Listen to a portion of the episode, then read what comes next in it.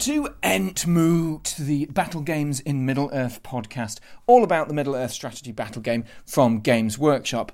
I'm Harry, and this is a continuation of a previous episode. This is part two of the Beginners Slow Grow League I'm playing with my uh, with my local uh, gaming club. And uh, if you want to go back to the uh, first episode, it's episode 7, so you can find out a bit of the context. But if you're just joining us fresh for this one, don't worry, I'll fill you in with all the details. Basically, we started with 200 points of uh, Middle Earth toy soldiers. I started with the mighty, uh, mighty hobbits, uh, 200, and then every single uh, game or a couple of games we played twice uh, at certain different points levels, um, we've grown 200 points. So uh, I've played, I think, so far we've had uh, 200 uh, points twice and 400 points twice. Coming up, we've got uh, 600 points, 800 points games as well. So it's all very exciting, lots to play for, very excited. Um, up until now, I've been running a, a, a tasty, tasty um, list of uh, hobbits for 400 points, which includes Merry with a pony and shield, 10 sheriffs, 4 battling Brandybucks. They're the ones that are strength 2, but still fight 1 uh, militia uh, for about 5 points. Then we've got Farmer Maggot, his 3 dogs, Fan, Grip, and Wolf, 5 bows, 3 sheriffs in his warband. Uh, we've also got Paladin Took, 5 Tookish hunters um, who have hats because they're fight 3, and 3 sheriffs. Uh, also, it added in there as an ally, we've got Halbarad with a banner and a horse. So that's 400 points. So this game will be delving for the first time into 600 points, which is very exciting. Um, and then we'll be moving on to 800 points uh, later on in the uh, in the episode as well. And I'll be filling you in on the details of what I'm going to add uh, for those late uh, those games later on. But first of all, um, a bit of context. Uh, we've got uh, round five. This is Contest of Champions. I'm going to be playing against Tim. Tim has an Alliance of Men list, and I know he's been using Rohan uh, up until now, and he's going to be adding uh, some uh, Gondor for this uh, thing. So I. I mean, we're kind of tailoring lists, I guess, but obviously I'm stuck with it once I've tailored that list. But um, I'm not too worried about. I'm not really bothered about tailoring lists because I don't have enough hobbits to tailor my list. And um, so, literally, for this one, uh, this uh, up to 600 points, I'll be honest, don't have an awful lot to add to the list. So, without much further ado, this is what I'm adding to my list to make the 600 points for Contest of Champions. Build me a throne worthy of So, I, as I've mentioned, the uh, 400 points already. For 600 points, I'm going to be adding some of the heroes that I'm uh, sorely missing so far. Uh, so, I've got Sam with his pony. Fantastic because of course I need some strength three in the army. It sounds like a, a, not very much to most people, but for a Hobbit player, oh my god, strength three is so important. Strength two on Merry is absolutely useless. So uh, I'm going to add him in with his sting. So that's a good start. Also, a couple of extra might points in there, which is very useful. Uh, we're going to have to, because you just have to, add Fatty Bolger.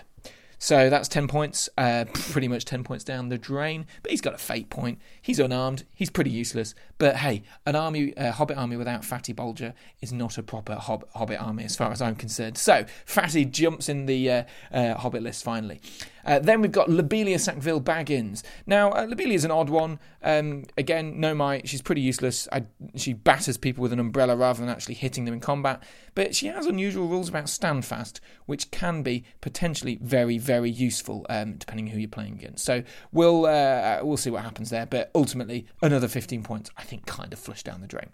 Then I've literally run out of hobbits apart apart from a couple of extra bows and a horn. Um, but the problem is, I actually don't have enough normal hobbits. I don't have any um, more militia or sheriffs to actually add more than one bow. So I'm adding one bow. Uh, so uh, one Tookish hunter uh, uh with uh, is going into the paladin warband. So that brings paladin's warband to six Tookish hunters. Um, it's worth noting my army um, I've cleverly, cleverly designed it so that uh, any Tookish hunters who are slightly higher fight value archers, uh, the fight value three, have hats. Don't know how this worked. Just happen to have six bows with hats and uh, a few other bows that don't have hats. Works out really well for the army. Also, sheriffs, they have hats. Anything with a hat in my army, fight three. excellent way of doing this. means you never forget who's fight three and who's fight two or one. So uh, that's always useful. Now, so that brings me uh, to uh, I've just added 81 points. So, um, honestly, don't have enough hobbits uh, heroes built yet for starters. I will be adding, I hope, hope I'll be adding um, uh, Pippin and Frodo for the next uh, list, but I may I may struggle because I've got so much going on at the moment. So I'm going to uh, be adding some stuff that I've been preparing for the list as well. So the other things I'm going to add are three Rangers of the North with spear and one Dunedain with a spear. So that's a total of 93 for the Rangers of North and 26 for the Dunedain with a spear, which brings it nice total to 200 points added with Sam Fatty Lobelia and the Tookish Hunter making for a total of 200 points on top of my 400. So that's a 600 point army ready to take on the alliance of men that Tim will be bringing with his contest of champions. The leader is going to have to be Halbarad, unfortunately. Merry, yeah, he's great, but it's going to be Halbarad because I fancy my chances with Halbarad actually being able to kill things. Merry, maybe not so much. So, onto the tables for the game against Tim, and I'll be back uh, to update my points cost for 800 points any second. So, game five of the Lord of the Imps uh, Slow Grow League. Uh, and as I said, I've been playing uh, Tim. Tim, who has a Rohan army against my Hobbits and uh, Ranger combo. So, first of all, Tim, just uh, for your 600 point list, could you summarise what you've got in the army and uh, what you added for this upgraded points level as well? Um, so what we've added from 400 to 600 is I've taken the Dernhelm and a few more rides of Rohan. Okay. And um, before that, you had Theoden Gamling and how many riders? Theoden Gamling and 12 riders off the top of my head. Right, okay. So you, this is a pretty pretty standard but solid build. Everyone's got throw, uh, throwing spears. You've yeah. got Theoden with his buffing of all the troops. You've got Dernhelm, who, who's an absolute monster sometimes. Gamling restoring all that uh, might. How, how have you found the army in general in the league as you've grown and uh, grown the army? Um, I found it a real pain to paint because I, I, I started by thinking if I was going to have cavalry, I wouldn't have that many models to paint. And obviously, with the horses and the dismounts, I've ended up painting more than if I'd taken a swarm army. But um, playing wise, they've played very easily. Most of the errors have been my errors due to not really knowing what I'm doing. Um, but no, they do exactly what they say on the tin. I'm just a bit more concerned that at the higher points levels, I'm going to come unstuck because my heroes while good against hobbits, don't really stack up very well against the higher fight value heroes of the elves and the other people I'm expecting to fight against. Yeah, quite. So you've got. Um, I, I know. I, I, was thinking you were going to bring some Gondor this time, but that's for the next next level, the 800 point um, yes. level. So you're bringing uh, Boromir, is it? Yeah. Um, I, I haven't really fully figured out what I'm doing to get to the thousand to get to 800 points. I know what my thousand points army is going to look like.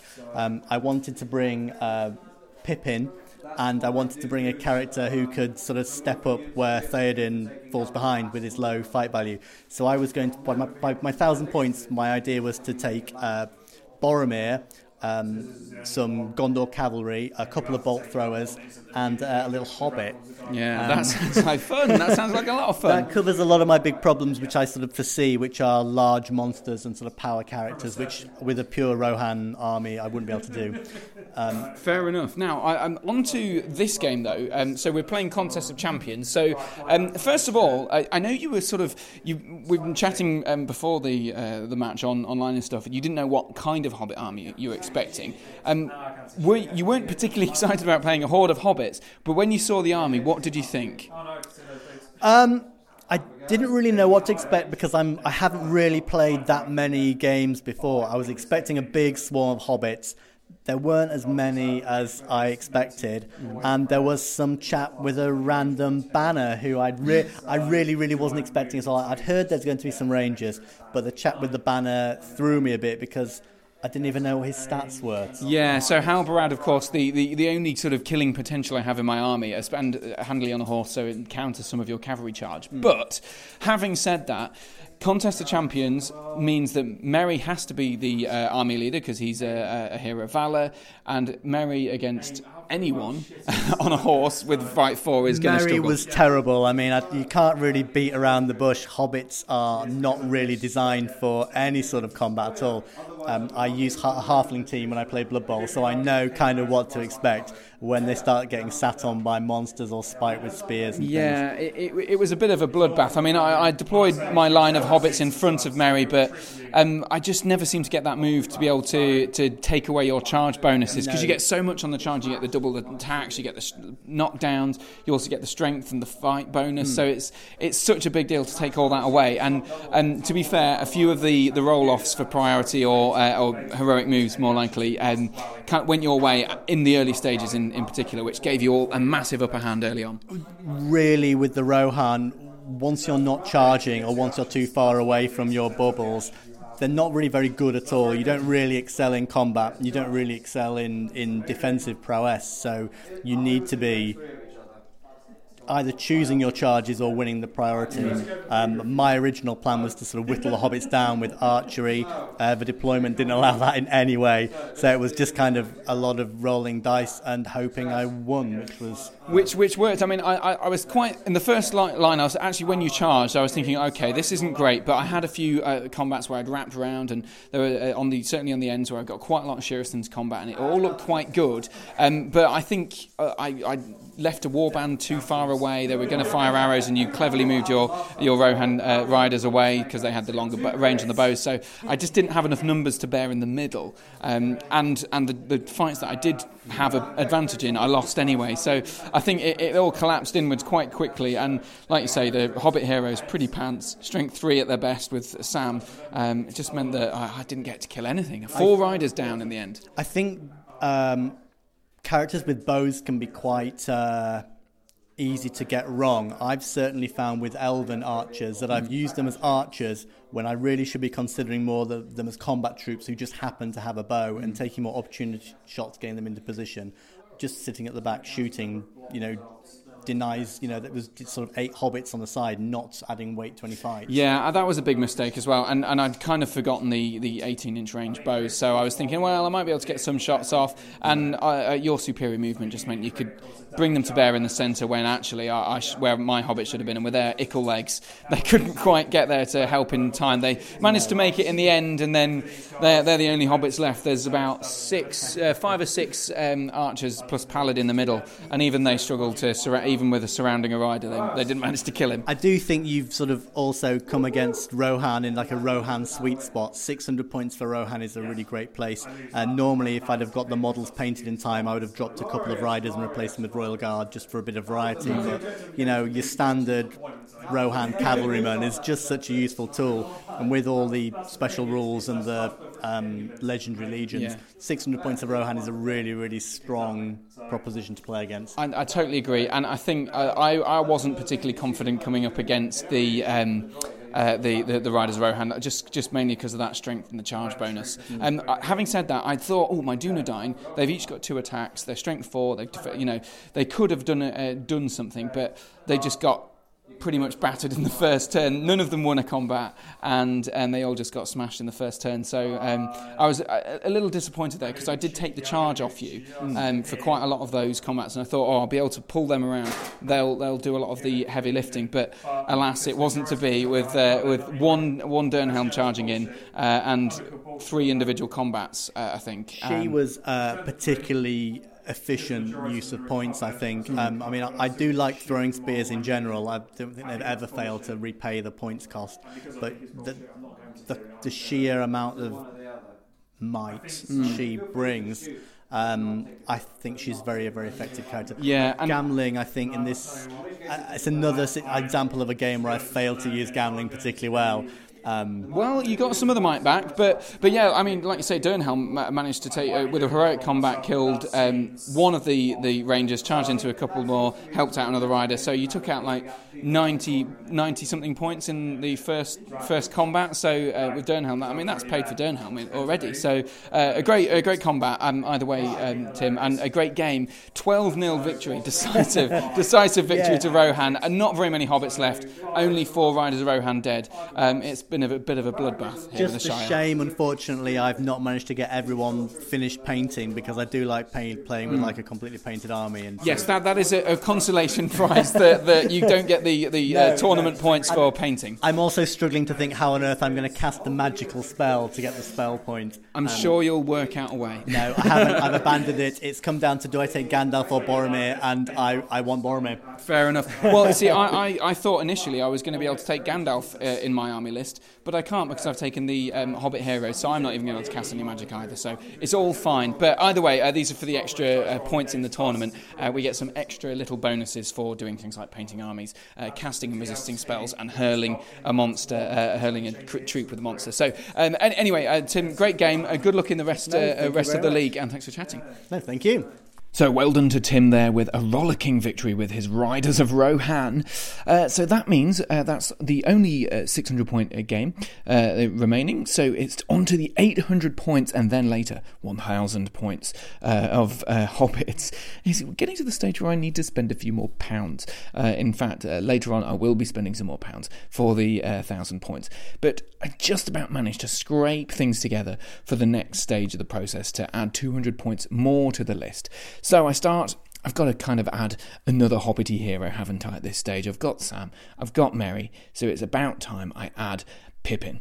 Um, I'm not going to add Frodo because he's just so crap at this, stage. Um, I've already got the banner, so I don't really need Frodo until much later. So I'm going to add uh, Pippin, Pony, and Shield. So 55 points there.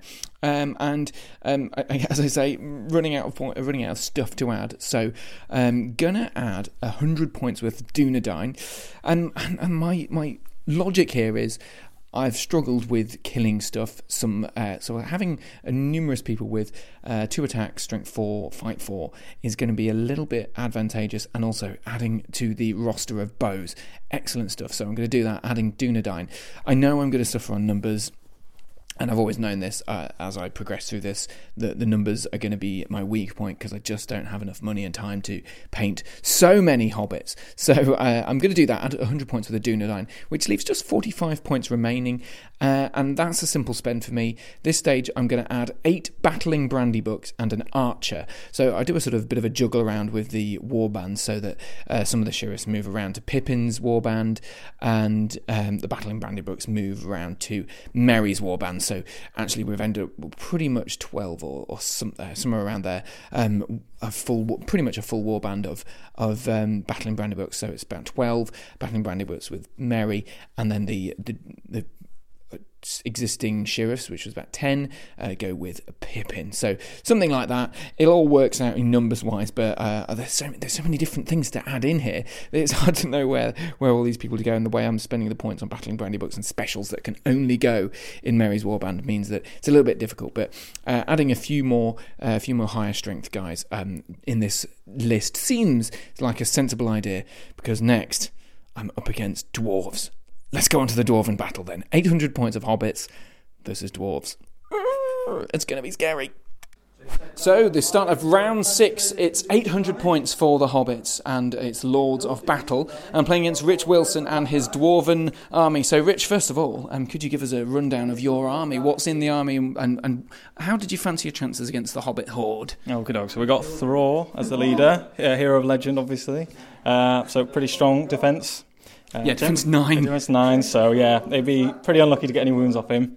Uh, then we got Thrain after him, solid attacks plus one with the Master Forge hammer. Then you got Thorin as well. So his ability didn't even come off in the game, but it was there to use. Yeah. And then Dwalin, what can you say? Three attacks, strength five. Yeah, he, he can be a bit of a monster. And then you've got a smattering, I think it's about 15, is it, uh, uh, Grimhammers? Correct. 15 Grimhammers with a plus one up to Guardians of the King to give him strength four. Yeah, so, they're strength four Grimhammers. There's lots of throwing axes, strength three. You've got a load of other dwarves with spears and stuff. Um, so when you saw the Hobbit Horde, did you think that you were going to, uh, you know, a bit of a cakewalk, or were there a lot more hobbits than you expected? There was a lot more than I expected, and I thought, no, if we're one on one, which I was counting on, then yeah, it it should have gone my way. But it's all about the dice at the end of the day. isn't Yeah, well, well, it, it did go your way in the end. You did win the game, um, but uh, I think you're, you're sort of probably thinking too much about those early ti uh, early uh, combats where I'd moved my my archer line of so many uh, so many bows and so many uh, stones. Although I didn't I didn't think I actually threw a stone, um, and all the Dunedain. So there's about ten Dunedain now, I think. Um, and I got about three kills from the uh, uh, from yeah, the from kings, the- and then and then when you, because of the, the ter- the terrain, you ended up having a few guy outliers at the front who who got surrounded early on. Yeah, so you set back quite well.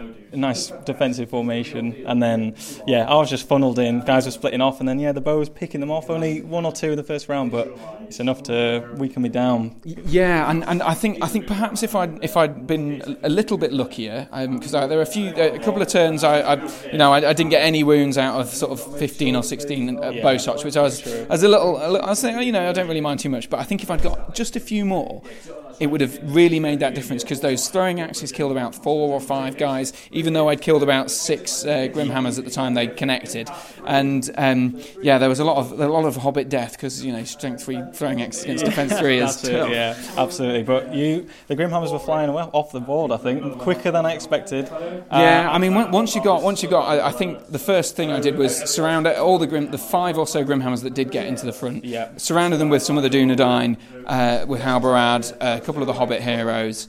All those attacks, um, lots of lots of dead Grimhammers. But then, of course, when the lines finally did connect, I, I, I lost a couple of um, heroic move offs, which didn't help, and then you had the spear line, which just the strength four, uh, uh, Yeah. strength four guys with the with the strength three in the back, with all the piercing strikes and all this sort of thing, slowly wore me down. Slowly, slowly. I think it was a bit of to and fro in though. There would be Hmm. around, say, round three would go my way. Round four, catch up a bit. Yeah. It was, yeah. I didn't know how it was going to go. No. I, I think I was narrowly behind you most of the way in terms of kills. Lords of Battle obviously tallying kills, but um, I think the what what I really obviously I've got loads more models anyway, so you've got more people to kill.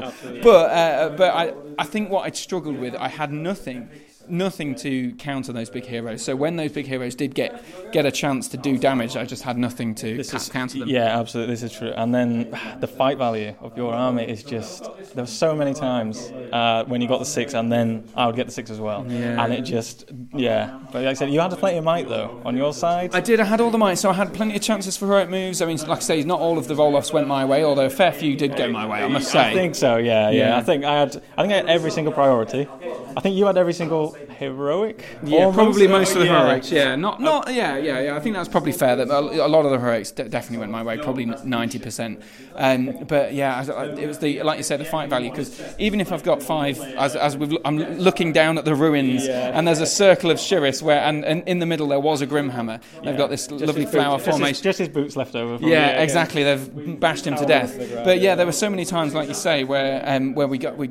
I just got. I just thought, ah, damn. And of course, you kill everything that, uh, that I'm fighting. You know, with the strength fours, piercing strikes. Any time I lose a combat, it's a dead hobbit. Pretty much, pretty much. I think it went that way eventually, but the first combat I got into, two Grimhammers against one Hobbit, he won it though, didn't he? Oh, you did, yeah. yes, I, that was purely to, to stop you getting the uh, the throwing uh, throwing axe uh, off both of them, and I, I managed to win it anyway. Yeah. I did manage to pull off a good move at the end where I uh, surrounded Dwalin with Halbarad, Pippin, uh, and a Dunedain, and managed to kill kill him with a strike and, and charge off him and into stuff. Alas, at this time I just couldn't get into Thror. What I, as it as it ends, it ended on the roll of a one or two because we were both broken.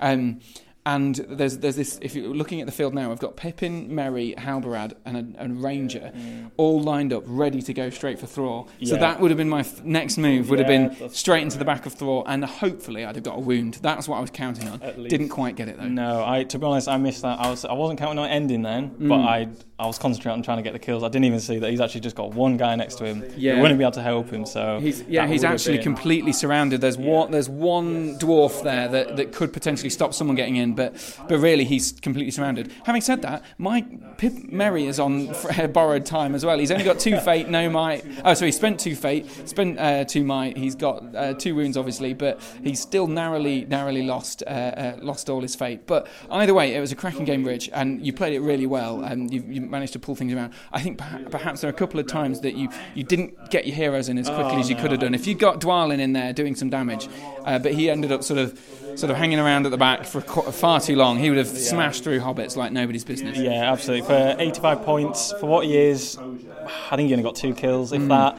One combat, next one he was just surrounded, wiped Yeah. out by your heroes. Yeah, so because he was just hanging around at the back, doing Yeah. like chilling out, watching all the all the troops sort of either either die or, or kill hobbits. So a spectator's game for Dwalin. But either way, it didn't matter in the end because you managed to uh, uh, absolutely destroy the hobbits and and a good game. And, and in terms of the the Slow Grow League itself, um, you you must have started with uh, Thror, is that right? Or who did you start it with?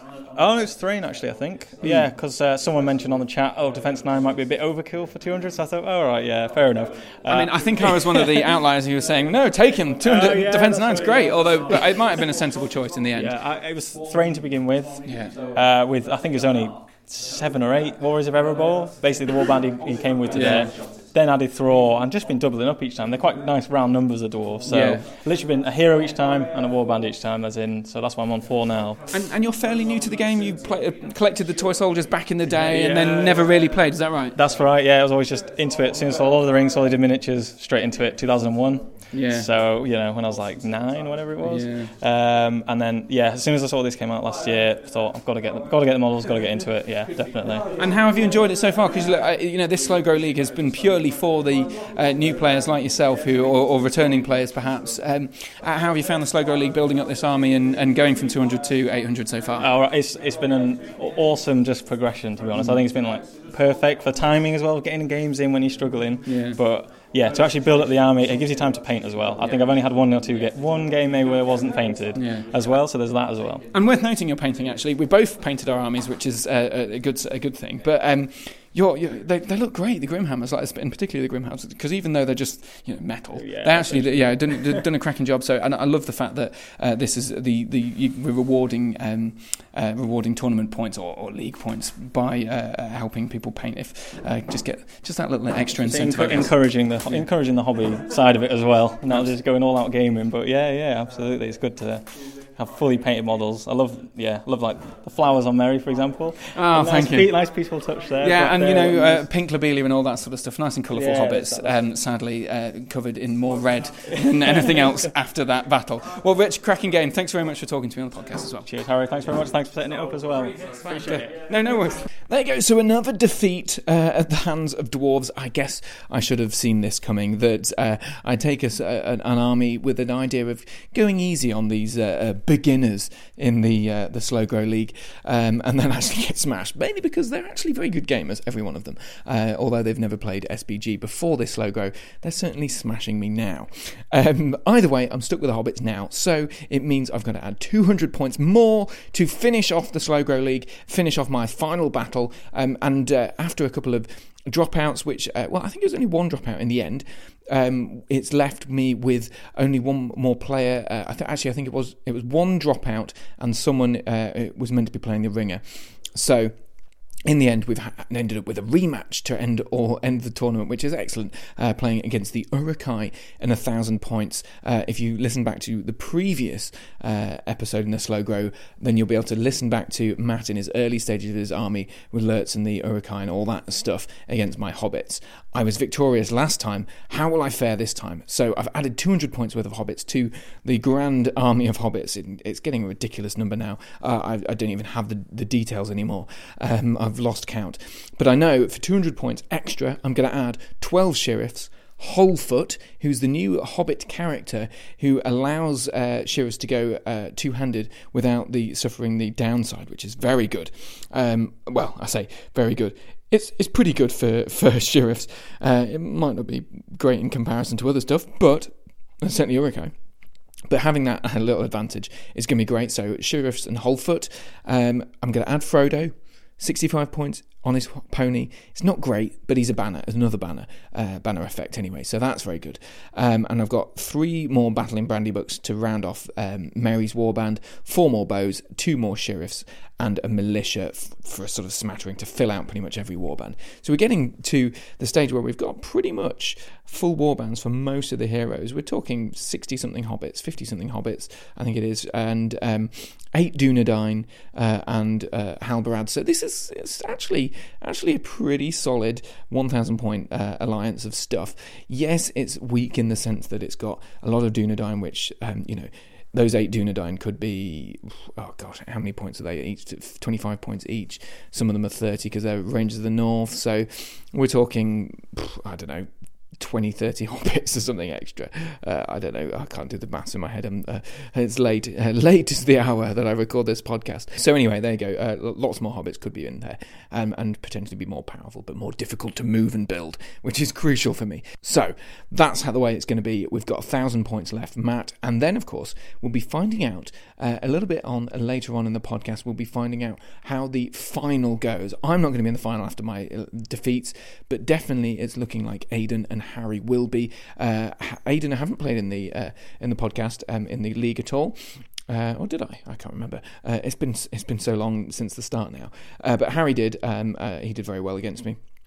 Um, it looks like they're going to be in the final. So what I'm going to do, I'm going to do a kind of commentary of their uh, matchup. We'll see how that actually pans out and works in practice, but it should be good fun. So after this, we're going to go straight into the uh, championship game, and uh, and hopefully we'll be able to find out a little bit more context for the interviews that follow with Harry and Aidan uh, about who wins the league. Will it be Harry? Will it be Aidan? Aidan Harry uh, has the Lothlorien elves, uh, so he's got Rumil and Haldir and all the goodness, including I think an Ent um, uh, allied in, Treebeard allied in, and Aidan has a, a Mordor monstrosity, including a catapult and uh, Shagrat and loads of Morannon Orcs and stuff like that. So uh, it's going to be a pretty tough matchup uh, for both of them. And the final battle, which I think was probably a bad idea on my part, is Heirlooms of Ages Past.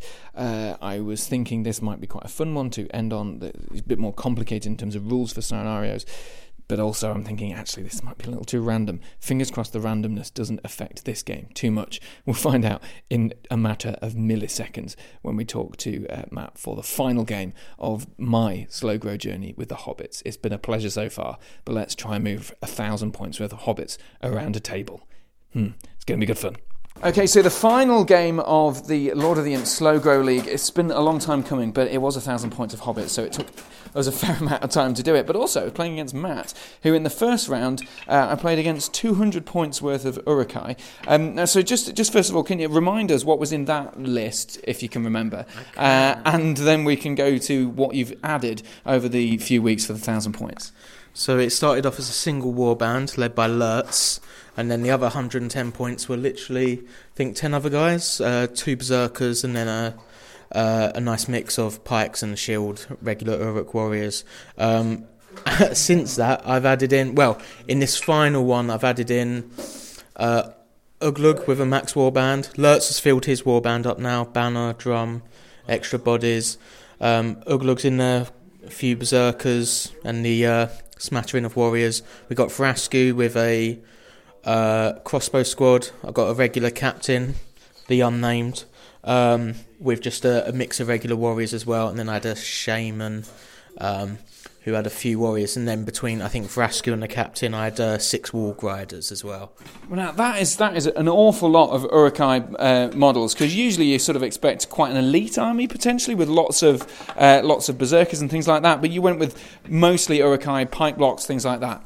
Yeah, so um, I do have a I do have a troll who I like, but I've played a, a few games with him now, and I'm starting to come around with the uh, with many people's experience of without any might or stuff like that. He does kind of get bogged down, and 110 points is a lot when I can get 11 pikes, for example. So I was rocking 20 pikes in that list, um, which is. Uh, I like them. They're good. Uh, I see why people take them, and the, the crossbows were fine, but um, didn't do a great deal, but I, I, I laid down a lot of scenery. Uh, sort of, I think helped me more uh, than Harry, but kind of uh, hindered shooting on both parts at times. So. Yeah, let, us let, walk through the battle because um, it's uh, it wasn't uh, what I expected actually. For some reason, I thought it was contest of champions, so I was thinking, oh, okay, this is going to be awful, um, and then it ended up as being heirlooms of ages past with uh, uh, eighty 80 or so hobbits. Was it six? 61, 61 Uruk-hai versus 82 Hobbits and Dunedain. And Dunedain, of course, yeah. And and the what what I think really hampered me was the fact that I had quite a lot of war bands, and so uh, including all the Dunedain who were on their own, and then um, then uh, Halbarad was on his own, Fatty Bolger was on his own, and Lobelia who was on his own, and then Frodo and uh, Pippin had much smaller war bands because I just don't have enough hobbits. So I ended up being all over the board in, in a sense. Although you were quite kind in a, in some ways because you when you uh, when I rolled lots of threes, you ended up putting a, quite a few on one side. Um, so, it, but there was a lot of terrain and there were a couple of objectives. The second turn was a big turn. What happened? So I th- yeah, I think it was the second turn. I, I uncovered the uh, the relic on my second attempt, right up in the top corner. So apart from a few outlying hobbits and Dunedain, um, we had very much lined up on me on the, the north and I think it was west, maybe north and west.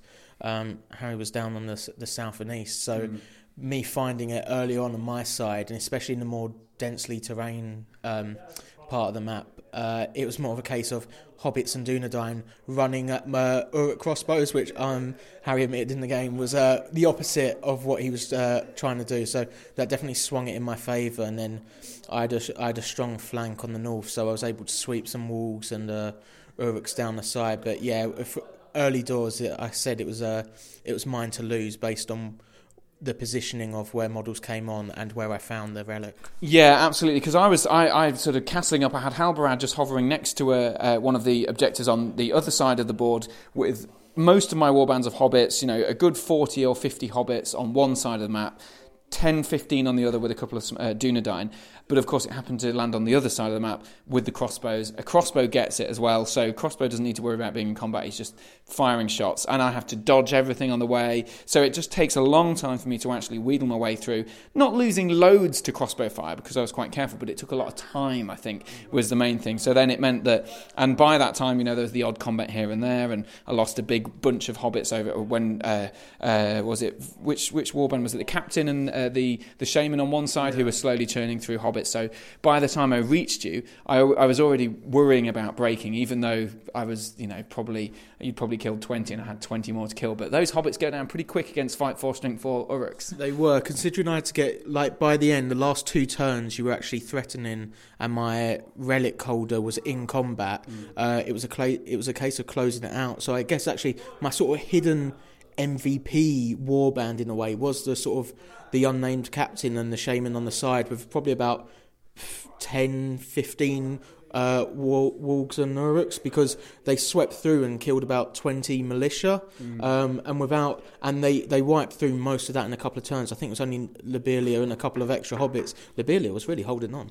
Um, but um, I think them sweeping through and taking about 15, 20 militia hobbits out on, and archers on the sides, uh, that helped close the game down by uh, shorten it by a couple of turns, which probably, if it had went on longer, I would have risked giving up the relic. Yeah, and, and I, was, I was faced with a decision because I, I was leaking sort of militia over in that corner. And I wanted to send more over to the main battle where the objective was, but on the other hand, I didn't want to just move them over and have them slowly chased down anyway. So I kind of thought, well, if I get a few kills, if I hold them over in the one side, then I've got still got a lot of numbers over this side of the battle. And as you say, uh, the the guy with the objective ended up with uh, in a, ra- a few rounds of combat. There was a slow sort of progression of uh, of Holfoot and some sheriffs, uh, a couple of heroes that were just kind of bumping against things too often to actually make any real gains. But eventually they broke through.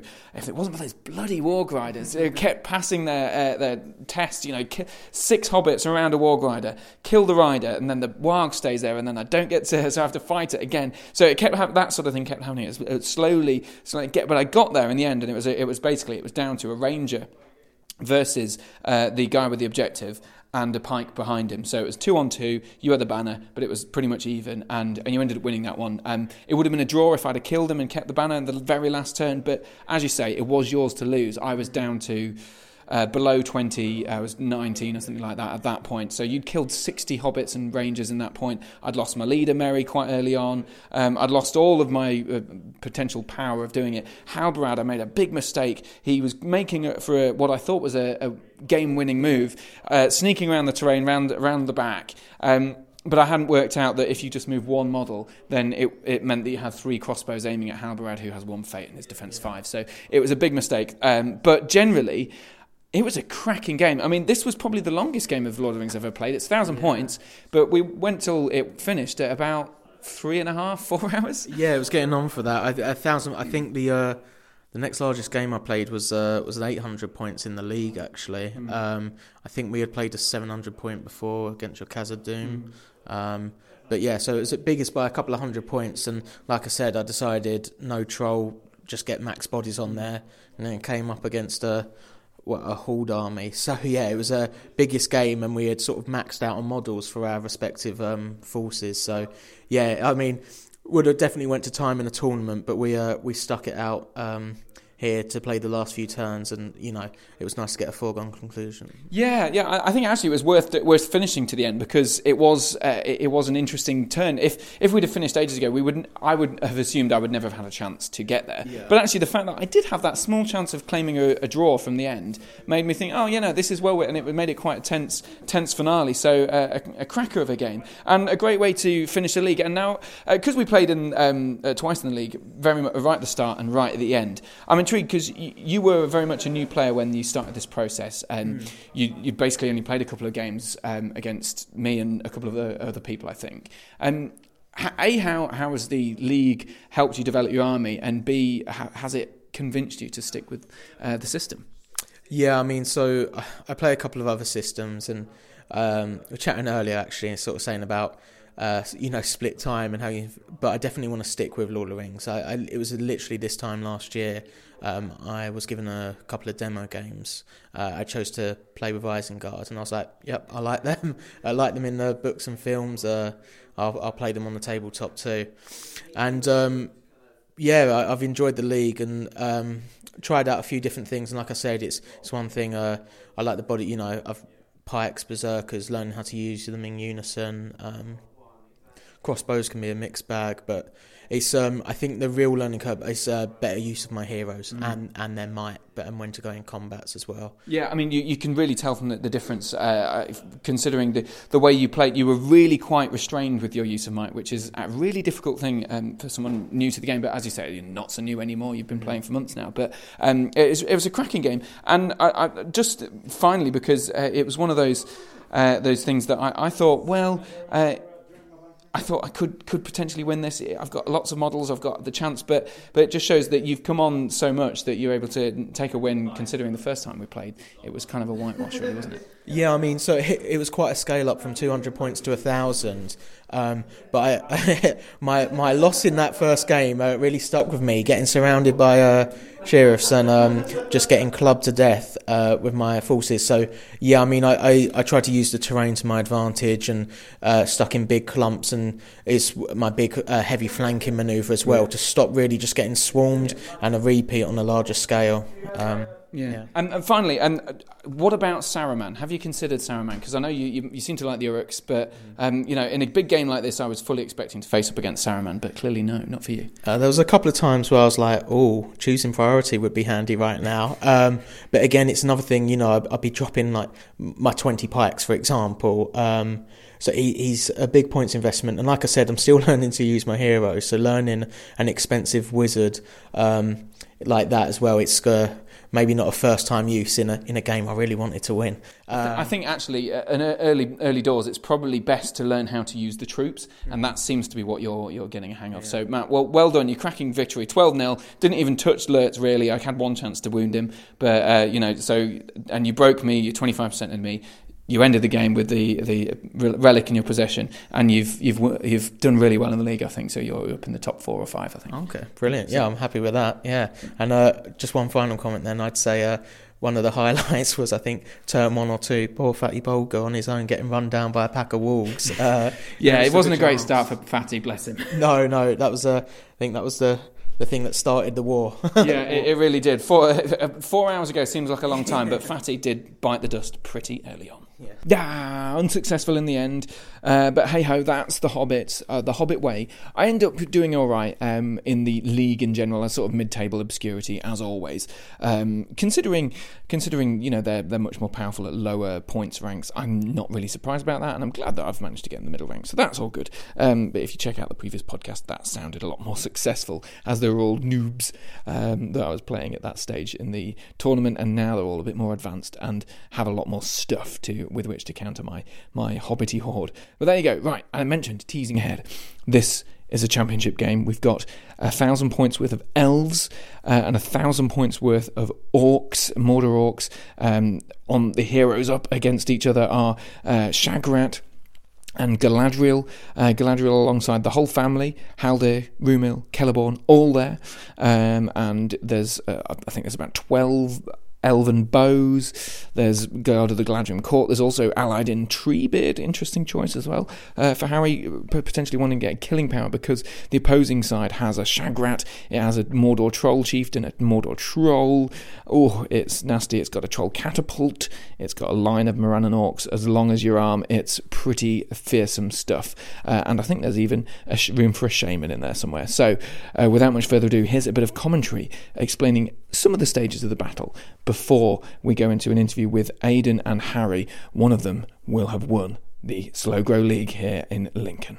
So we join the finale, Aidan versus Harry of the Lord of the Imps Slow Grow League. It's the final final matchup, thousand points. We've got the Lothlorien army on this side of the board that I'm watching over with an Ent, an ally of Treebeard the Ent, um, Galadriel, Celeborn, Rumil, Haldir, and a load of elves. And on the other side of the field, we've got uh, Rumil, uh, sorry, not Rumil, uh, Shagrat, the fearsome warrior. Uh, we've got a troll chieftain and a, and a Mordor troll.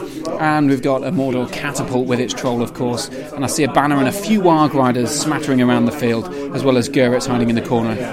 Uh, it's the, the s- scenario is heirlooms of ages past, and uh, I, I join you uh, three turns or so in after most of the stuff has arrived on the field, but the heirloom has already been discovered very early on. Uh, a six has been rolled on the Orky side of the board, and there's a big old line of Morannons there uh, protecting that uh, Orky horde as the Wargs move on towards the towards the elves uh, on this side of the uh, of the board. So the elves are fighting an uphill battle to try and capture that thing, and they're facing rock after rock. Already six. Or I think it's six uh, of Haldir's bows, uh, bow uh, support have already perished to the uh, the rocks. So we'll see what happens, and I'll keep uh, keep you up to date with the progress. So turn four, movement has been underway. Lots of movement on this board now. The elves advancing through the middle. Some wargs on the right-hand flank as the evil side looks at it, moving to swing round to capture Celeborn, his band of merry fellows, and some archers that are there with Haldir. Um, but blinding light has gone up. Galadriel protecting uh, Treebeard, the ally, and some knights in the centre, which means the Mordor catapult rock has been dropping instead onto Haldir's head uh, with some bows. Um, so at the moment, Haldir's down to no fate, um, two wounds still, but he has no compatriots with him. So the bow contingent of the army has been absolutely dis- dis- demolished by uh, by rocks. Um, and it's still a good 20 off 24 inches or so away. So we're looking at a few more turns of punishment while this uh, while these rocks keep dropping on the head. Um, so Aidan uh, playing very well with uh, with the catapult has also sent a Warg Rider contingent forward. I wonder what that's going to what the plan there is. Um, also worth noting that Harry's uh, uh, potentially not playing against the uh, siege weapon, particularly how you'd think. Um, there's, uh, there's there's a lot of the blinding light bubble is in the centre, surrounding only about a, half of the army. There's another contingent, but he's not leaving anyone for the rocks to scatter into, um, which is probably a, a, the reason he's lost so many of his elves. Um, maybe would have uh, would have mitigated those losses had he just left one guy uh, about six inches, seven inches, but, uh, six inches behind. The rock could then scatter automatically into that one, kill that one, and leaving a lot more rather than three dead per turn. May only be only one a dead per turn. Still a significant number after a few turns, but not quite as many as he'd hoped. Now we're on to the next turn. I think priority's gone to evil, and the Wargs are charging straight into uh, the elven contingent there. which I believe contains Celeborn and uh, a good old uh, block of block of Galadrim. I think this might be an ill-judged charge. We'll find out in a few minutes' time. So the Wargs have charged forward uh, into the Galadrim over there in the uh, the corner. Um, in, an interesting move. There's a, a, block of Wargs who are facing now have been sort of uh, countercharged by the Galadrim elves. Um, obviously, Galadrim elves have enough higher fight value. There's quite a lot of them there, so it might end up quite badly for the Wargs. But we'll see. Um, maybe they're there to uh, provide a block to to sort of a roadblock, as it were, to, to block this left hand side flank of, of elves from moving over towards the, the objective and uh, slow Harry down in his progress. Don't know just yet, but I can't can't see many wargs being left on the field at the moment. Ke- Celeborn's charging combat with a banner behind him and a spear. So we might end up seeing some heroic combat action. We shall have to wait and see. Uh, I think it might have definitely been a bad move for the Wargs, but ultimately it's not going to be the end of the game because there's still the entire rest of the Morannon horde and numbering ooh, 30 or so models plus a couple of trolls and the catapult on the opposite side of the board. And Harry's still got to, to play to catch up against the uh, capturing the heirloom there in typical orcish fashion. Fash- oh, oh, that's a disappointment. In typical orcish fashion, the uh, the Mordor Orc catapult decided to fire into the combats uh, that the Wilds have charged in. A clever move there from Aidan, um, in the hope of dismounting or maybe even killing some of the Galadrim cavalry, the three cavalry that have just been sort of almost enticed into the trap, I suppose. Had that worked, it would have knocked um, some of Harry's faster moving troops and some very useful troops uh, onto their bums and losing the horses, of course. Uh, devaluing them greatly. Um, but even with that re-roll, the Mordor catapult has failed to move, and I suppose that means that the trap trapper has now become the trap E with Celeborn, Wargs, and uh, lots of fight five models in combats there. It's going to go badly, I'd have thought, unless the dice go badly for uh, Harry. Looking at the first combat, mm, roll of a two, a double two against uh, the Wargs, not great, and one death already. So not a great sign. Come back after that fight, and I'll fight reveal how this uh, championship match pans out. So at the end of that round of combat, uh, there was uh, a slight confusion after a little rules query meant that uh, the cavalry had to redo their combat because uh, they didn't realise that uh, if you charge cavalry, you don't get your charge bonus. So there's a couple of heroes that have done well, Haldir and Celeborn, killing some wargs, but actually there was still quite a lot still left in the in the combat there. So losing a Galadrim knight and a warrior um, to the wargs, and only I think one warg went down in the end. So not great for the Galadrim um, in that combat there. So I think Aidan's done exactly what he wanted to, to do there, um, and by uh, by successfully causing a roadblock in the centre of the field there. The question is, will all of the rest of the army charge in um, and continue to be I suppose, blind, uh, uh, distracted by this uh, this contingent to the left. That's the big question, um, and it looks like they are. We've got a, a, set of Galadrim pikes heading in there to get a warg, and we've got uh, Treebeard looking, uh, uh, eyeing up the combat, also measuring there to see if he can throw a tr- stone at a troll. Interesting idea. Interesting idea. We'll see what happens, uh, but it looks like those wargs have probably got their, their time is numbered, and if Galadriel moves closer, as she looks like she's going to, put up a blinding light and might prevent the idea of having that um, that rock land in the combat and cause all sorts of issues for the combat, which is absolutely not what Harry wants. So Aidan definitely in a commanding position at the moment, and I think he would be even if there wasn't an objective castled up behind most of his army. So the blinding light's been successful. It's uh, helped protect a good t- contingent of the army from uh, a rock, but one guy and a couple of combats did get affected. The splash damage uh, knocking a warg off uh, his horse and knocking a few Galadrim over. But of course, they won't be able to strike each other, um, so actually now they've got a, an extra body in there, it could be m- almost harder for the Galadrim to overcome that obstacle that they really should be uh, focusing on. Um, interesting developments here uh, in this championship round with lots and lots of people fighting. I think Harry is losing focus on the objectives and getting a bit of uh, uh seeing red in his eyes uh, as he looks looks at the uh, the wargs as tasty tasty morsels.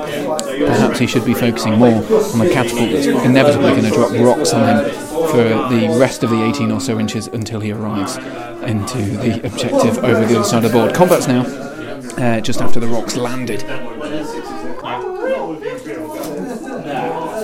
So there you go. The, the combat's complete, um, and the elves are working their way through the, the wargs. I fear a bit too slowly. Um, uh, some unseated wargs. Some prone people after being knocked over. The elves won those fights there on their uh, standing up. But now the question is, what happens? Do they move out the bubble of Galadriel's uh, uh, blinding light that's keeping them protected from that big old rock? Or do they uh, do they hover around and hover around this ruin they're stuck in at the moment, which is still good 20 or so inches away from the Morannon with the objective? Bearing in mind this isn't a game that's going to have to time out. There's still a potential three hours worth of gameplay, so they could they could uh, play it right to its fruition. I don't know whether they will or not, um, but it could go all the way, which could potentially, in the long term, leave Harry enough time to do it, but will it give him enough time to do it? Who knows? We'll find out as we progress through this commentary.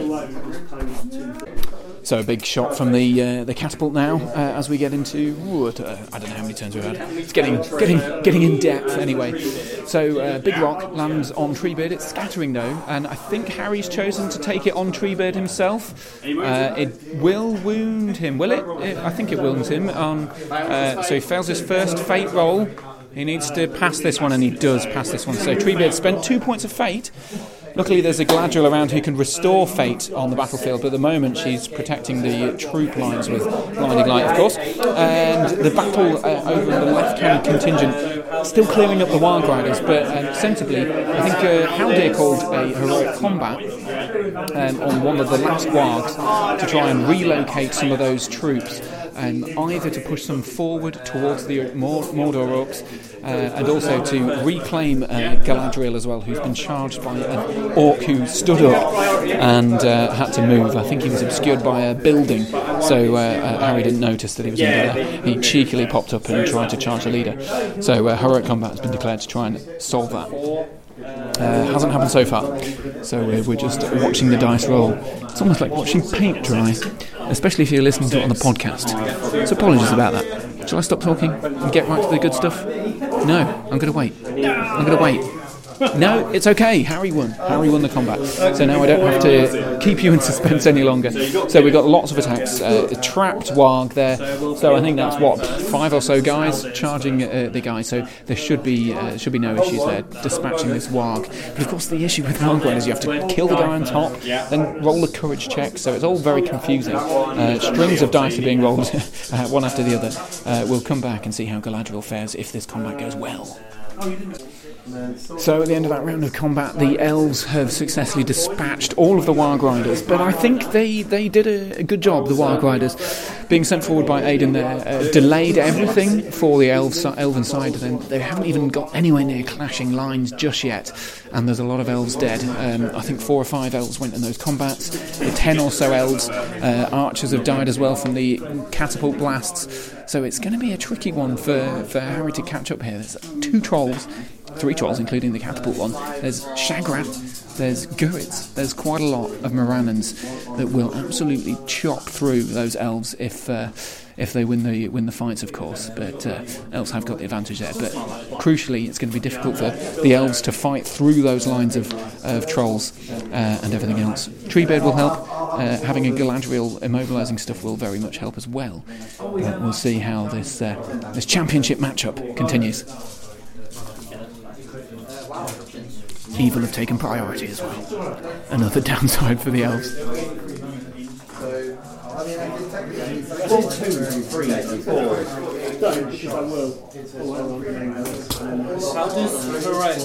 So some frosty exchanges uh, as the shooting gets underway. Haldir declared a heroic shoot.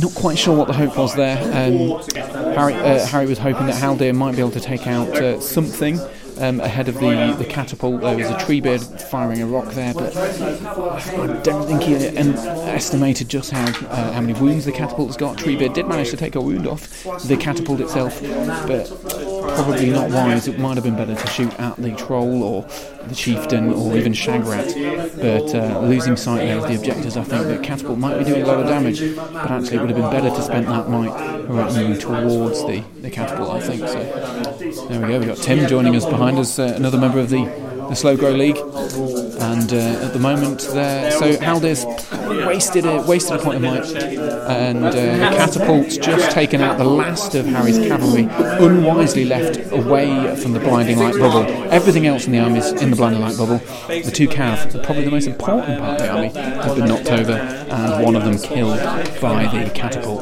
Harry's uh, getting close to the halfway point as well.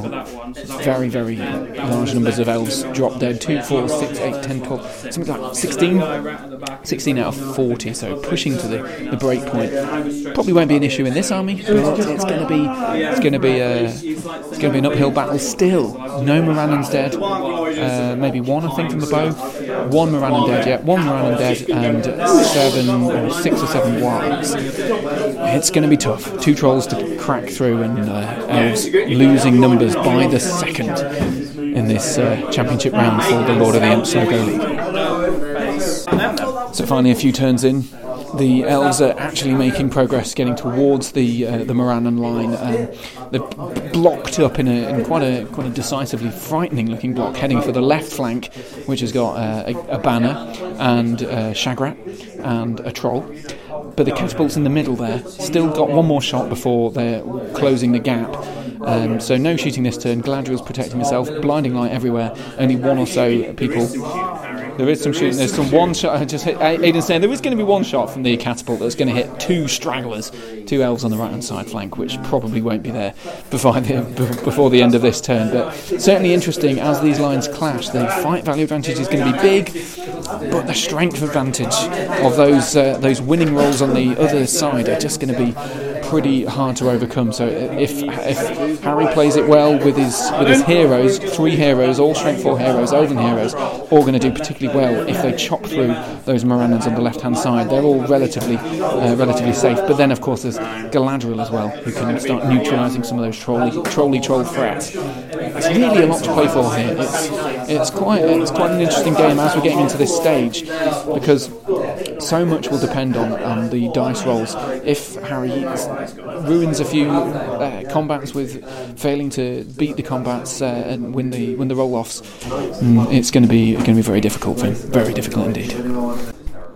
So in the uh, the turn. The, the lines are actually going to clash in this next turn. This is going to be a vital one. The priority went to evil um, after two elves, well, one elf got uh, smushed and one elf got knocked over by the, uh, the, the, rock. So now we've got a, a, line of heroes. We've got the Rumil, we've got Haldir, we've got uh, Celeborn and uh, Galadhrim Court, Banner, quite a few spears, not loads, about 15 or 16 models, something like that, um, that are going to clash in any second now. So Harry has to work out whether he's going to call a heroic move to try and dictate the flow of battle, or whether he's going to take the, the take the crash of, of Mordor trolls potentially, and then uh, then react to that afterwards. So it's a bit of a tough tough dilemma for them. Uh, tough dilemma indeed.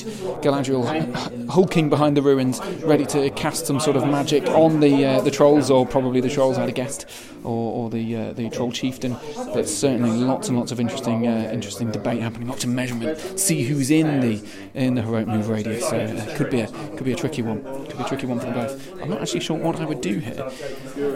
Because uh, if the trolls decide to charge, you could he could potentially wrap around them, trap and isolate the troll, but then the rest of the Morannons will be div- diving in as well. Uh, it could be tricky.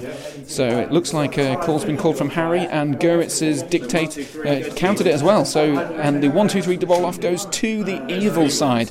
So the evil side get the charge. I'm not sure where Guritz is in that uh, that field there. So he's there. Is he going to actually be able to fit out there to actually call the move? That's the big question. Because he looks like he might be trapped by the tree and the uh, terrain. So whether he's actually going to be able to get anyone anywhere or not, I don't know. Mm, yeah, yeah, he does. He looks like a mistaken heroic move there. it's not. Oh, it's not a mistake. And Aidan's re- reassuring me. He just he wanted to get him out there, so he's he's called with me, which means the troll chieftain is charging the terrifying Treebeard uh, and it could be an interesting combat there. Troll Chieftain versus a Treebeard. Oh, that's an interesting one, isn't it?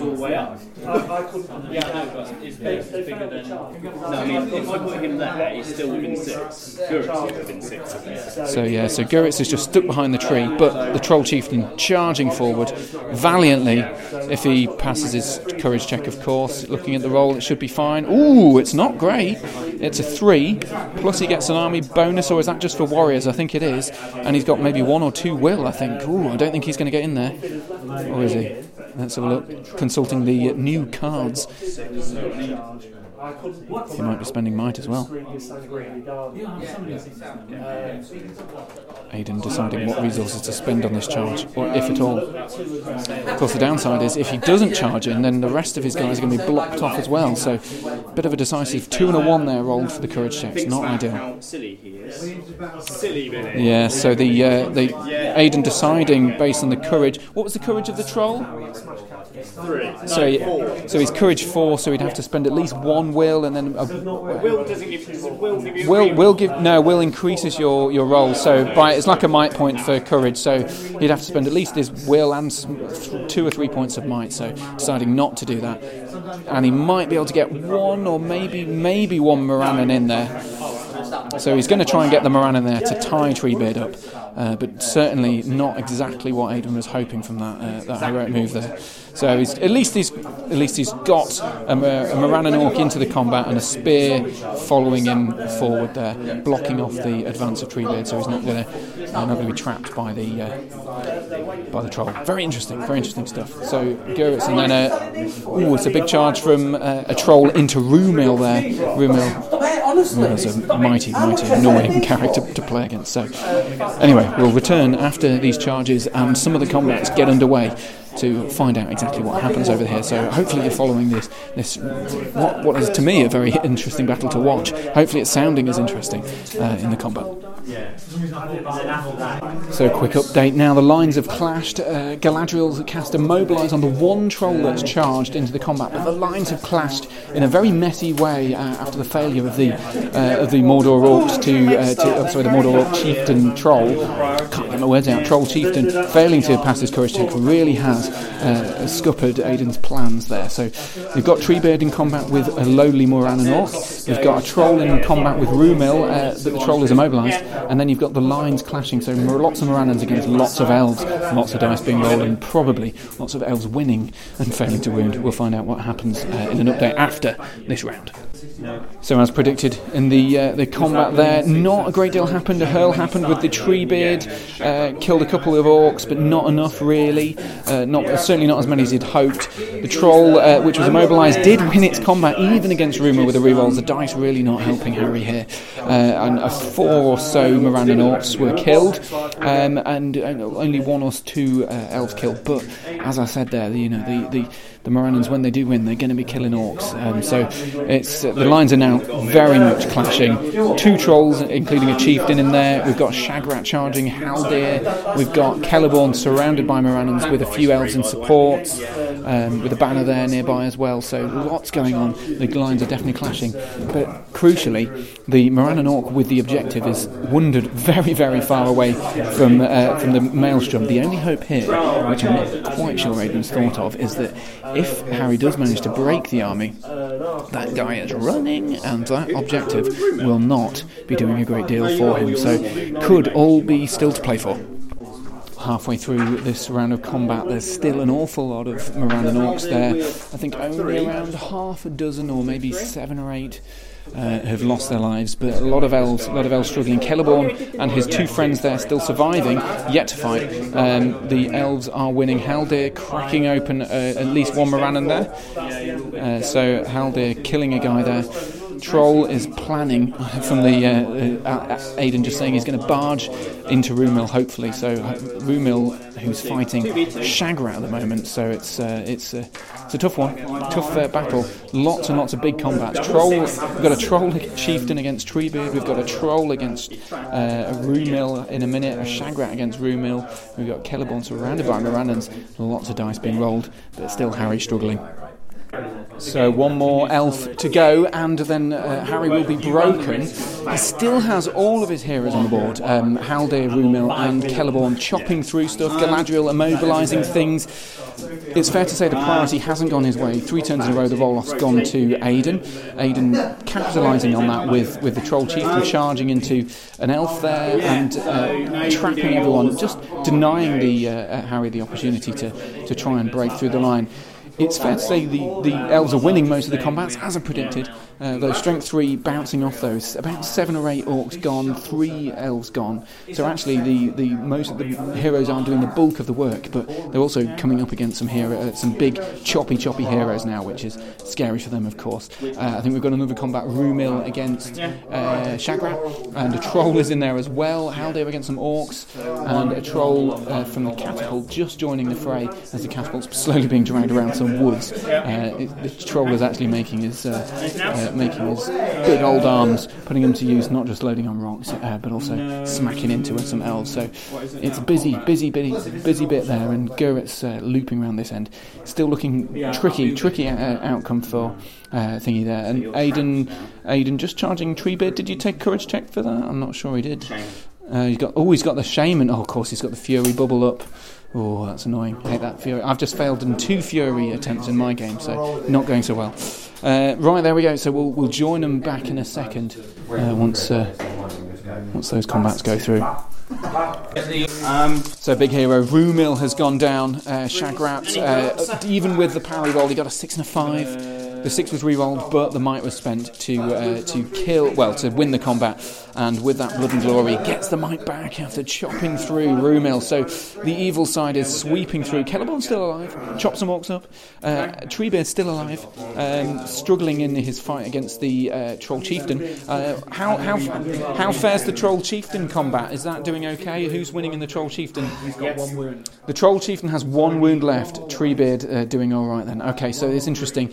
Uh, he has been surrounded a couple of turns in a row, though. He's probably running out of might. There's a troll in there that's still standing, but it's been immobilised quite a lot of times. And uh, a lot of orcs sweeping through. A few more orcs going, but also Rumil and two elves down this turn. So it's a big, big decisive uh, roll off there. Um, to see who moves in this turn. So lots to play for, lots to play for. But the elf with the object, the orc with the objective, sorry, is running way off into the woods, and I think the orcs are still way off uh, broken. Aidan, how far are the orcs off broken? Miles. Miles, I thought so. I'm lost. It started with 46. Yeah, started with 46 and he's got about 10 dead, about maybe 12.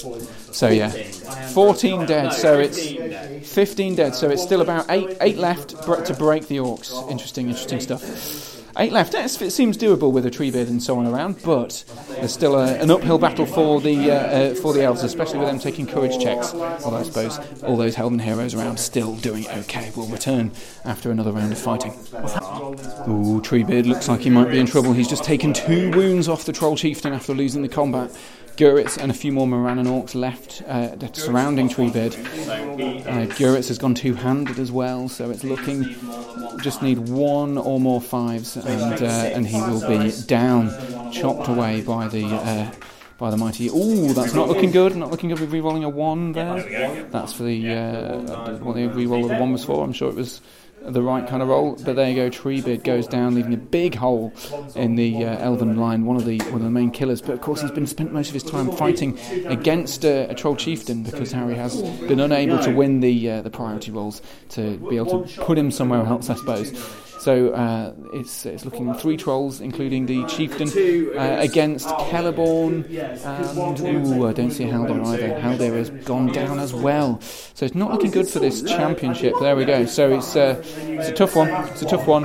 The elf takes the uh, the fight by the look of it. Oh no, the banner reroll takes it. Oh, and a Mordor orc kills him, and it looks like that puts Harry very very close, if not over the quarter point. Uh, so putting him very, very dearly close to the end of the game and looking like suffering quite a big defeat, sadly. Two more, two more.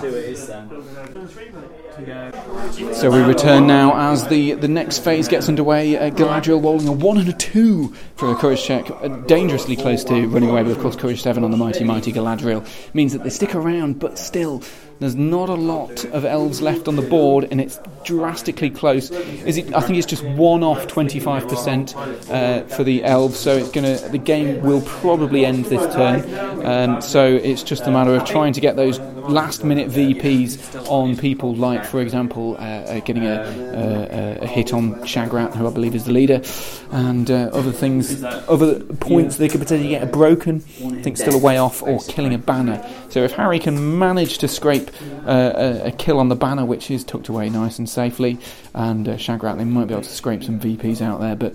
Uh, there's no real chance of him uh, breaking breaking Aidan at this point, so it looks like it's pretty much wrapped up, and we'll catch up with with the, the players at the end of their match. So, Aidan, at the end of that battle, uh, we've heard the commentary, heard the, the way it kind of it started off pretty well for you, and then didn't really didn't really collapse underneath you. How do you feel about that? Oh, I'm quite pleased. Mordor is great again. the Shire has been scoured, Rohan has fallen, Gondor has fallen, and the forests have been burnt. yeah, and, and this is a, this is the final part of the Slow Grow League, your thousand point game, you know.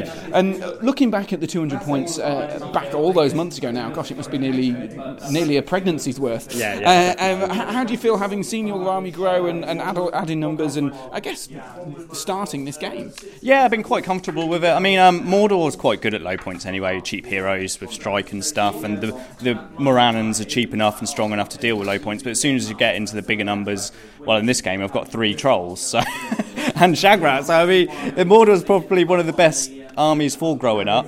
It's sort of, you've got so many options with it. Mean, you can't go wrong with it, really. And you, you've made some good choices, though. You've got a, a troll chieftain in there, you've got the troll, you've got Shagrat, big, big hitters, and also, crucially in this game, as it fa- uh, ended up, the, the hits of those catapult. I mean, we saw in, in the early stages of the game just uh, about a dozen elves go down to the blast of the catapult. I mean, that was it was pretty hard for him to counter that. Yeah, it certainly was. I mean, the catapult, I can't believe how well it did. I, I just sort of thought, oh, it might kill three or four, but the troll will probably wade in later in the battle and do most of the work. But no, it's just, I think it, in the first couple of rounds it killed eight elf bowmen in armour. So Yeah. it's, it's, um, it, it's, it's done, is definitely MVP for me. Yeah, absolutely. And, and how do you feel you actually uh, played the scenario, played the game? Because obviously, yes, you rolled the six early on, and you got the you got the objective, and you were castling it up. But how did you feel that you played played the game? Because uh, there are a couple of things I think you did quite well. I'll, I'll shed shed light on what I thought you did well. Once I've heard what you think. Well, I always think I don't know. I don't know what others think, but my sort of mantra is the movement phase is king, and if you can control that, you'll win the game. Um, which is what I set out to do early on, and I made sure I had my heroes in a line so that they could all sort of where I needed the most, I could bounce them off each other, and potentially everyone moving in key positions at the same time. Um, I I think it was when we first started to engage. I had a bit of a hairy movement phase. Things didn't go quite as well as I wanted on. Um, Guritz failed his terror check when charging Treebeard and so things sort of got a bit backlogged there. But I seemed to pull it back round fairly quickish when um, the others just start went in and mauling thing. Shagrat, for example, he, he killed um, Rumil and Haldir, so he was getting his might back quite spend all the time. It is going quite well, really. Yeah, I, I- I mean, uh, let's get, take it back to the earlier stages. I, I, so I was, uh, while I was talking about it, the, the, the catapult was firing lots of stuff. It, it, you had lots of shoot shoot phases where it, you were doing the doing the deed, basically doing exactly what the catapult was do, meant to be doing. And uh, as you say, it more than made its points back in killing elves. But crucially, you, you had that period where you sent your Warg Riders out, and I thought it was a really clever move because Harry fell for, for your bait and he, he charged into them, hoping that he, he'd capitalise on the kills and move on. Yeah. And he didn't do any heroic combats, which I definitely think he should have done because he could have pushed, he used those to bounce off. Yeah. Instead, he ended up bogged down in this uh, quagmire of wargs that did a little bit better than the pats they should have fighting done. pits of Mordor. Yeah, they, they- and they did a bit better because, the, and also the wargs are annoying ones to heroic combat off because you've got got to kill the man and then you got to Yeah, kill the warg. exactly. So it, it's it's it- quite it- tough, but that was a really good move. Yeah, that was sort of when I put the wargs in the list. I, I don't normally take them that much because they're quite expensive, but a thousand points chucking six wargs in, and you can really throw your enemy off with them. But the early game, the original idea of them was so they were going to go up to the heirlooms, um, well, the various tokens around the map, and just uncover them and dismount. Hopefully, keep the warg on the field, which is obviously the army bonus, um, and do that. But since I got it straight away, I was like, hmm, well, I can really use these as bait. I can throw them forward, and then he'll just be sat there attacking them. And I don't mind shooting my own wargs, which I think I did a couple of times with a Yeah, I, th- I think that was a really good move as well, shooting into the comments. Because I thought well, at first, oh, I'm not sure that was a great move. Because if Harry had played the heroic combats, Yeah. he could have used them to, to move forward. But he didn't call any of the combats, Yeah. and and ended up just getting lost in there. And you're lobbing rocks in there, uh, dismounting his cavalry, meaning that you, when the lines did clash, he didn't have any of the Galadhrim Yeah. cavalry to do the work. And he didn't have any fa- much fate left either, because um, Haldir, I think it was in turn one or two, um, he had to spend two fate to keep Haldir alive. Um, Treebeard also lost two fate to the catapult as well. Um, so I was just, I really wanted to make force him to spend might and fate while he was away, so that when he eventually got to me, I could really control it, which is essentially what happened, really. And, and over the course of the slow grow, you've um, you've mostly played in the slow grow, but you've also, I mean, I know you play lots of other game systems as well. But but um, have you played much more Middle Earth than than before? Because I know you've been to some tournaments and stuff as well. Yeah, so um, before the slow grow, I sort of started at the start of, well, end of 2018, start of 2019. Yeah, when the new edition came out. Yeah. Yeah, when the new edition came out, I got into it. I had it when I was a kid. I thought, you know what, this is probably a great time to start. It's getting all fully supported again. Um, so I did Desolation in Stockport last year, and I learnt so much of that tournament. I met some great people. They taught me so much as well, and they've sort of been almost coaching me on the sidelines uh, via Facebook Messenger and sort of like telling me, well, if you did this in your list, you did that. And um, to be honest, I've learnt so much. But I haven't. I've only played like two or three games outside of the slow grow. But it's sort of, I've got a lot of experience from other games, like you say, I play other game systems. So uh, learning what works makes this game work. Sort of like adapted my knowledge and experience from other games and applied it to this. And that's actually quite clear when uh, when I was watching that you, you knew exactly how to move models, you knew exactly what where to what positions you needed to be in. There are a couple of little rule, rules queries that, that you know, uh, as if you haven't played for, for a long time, there was always going to be issues that you go, oh damn, if I'd known that, I'd have done it slightly Yeah. differently. But those sort of things don't tend to make a massive difference when because you seem to just grasp the, the mechanics of this is how uh, I should be playing, and and obviously you've proven yourself. You've won, I think most of, most of the games. Yeah, played in the yeah. So um, there's only really lost one. I would. Say. I've lost two, but one of them. I, I cleared the entire table of that opponent, but um, the one I did lose was against Tim and his Rohan army. That was our Oh, first, yeah, the, the 200 point game. So I've only really lost one. Um, the other one, it was just an unlucky roll. Theoden killed a troll chief in one round of combat. From it was unbelievable. Yeah, that sounds un- un- unlikely. But in return, Mordor took the, his entire army off the table. But um, so essentially, it has been quite quite good for me. Yeah. Um, unfortunately, Harry has only. This is the only game he's lost though.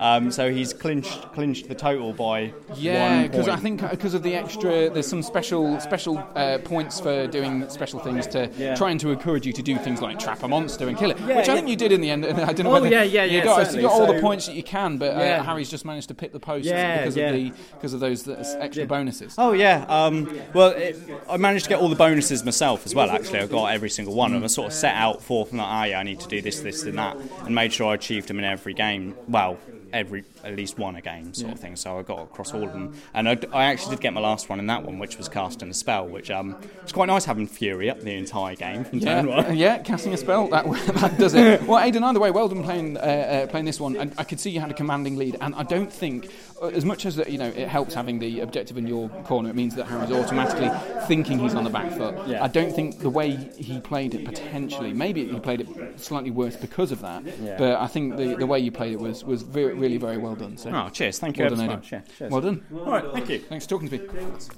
Right then, so we, we talked to the well the runner up in this game, um, but the champion of the league now, Harry West. Well done, Harry. First of all, for pipping the post uh, of Aidan just in the league, so it's just by one point. And I don't quite know how, how it worked out in the end. I think Aidan said that he'd lost one by a slightly bit bigger margin or something like that. Is it how it worked out? Yes, it, he, he lost one game against um, Rohan one time, early points wise. So uh, VPs, I think, swung it, and then it was just the bonus points that um, tipped me over by uh, one point that allowed me to win. So Oh, well, well done, Harry, for that. But first, I I just want to have a delve into the, the, the this game because I think is it fair to say that w- once the, the heirloom was uncovered, uh, you know, on a, on a roll of a six, which you know, it is very annoying when that happens, you're on you're on the back foot and perhaps think struggling to think of how to how to achieve getting that heirloom because there was a big castle of guys with with uh, defense six and trolls and all, a catapult lobbing rocks on you. Yeah, as soon as I saw that, I thought uh, I'll have to get all my guys together in the middle of the board and then somehow work my way towards his massive line of many, many orcs. Um, but he kept pushing small amounts of orcs towards me, so they were keeping me further and further away.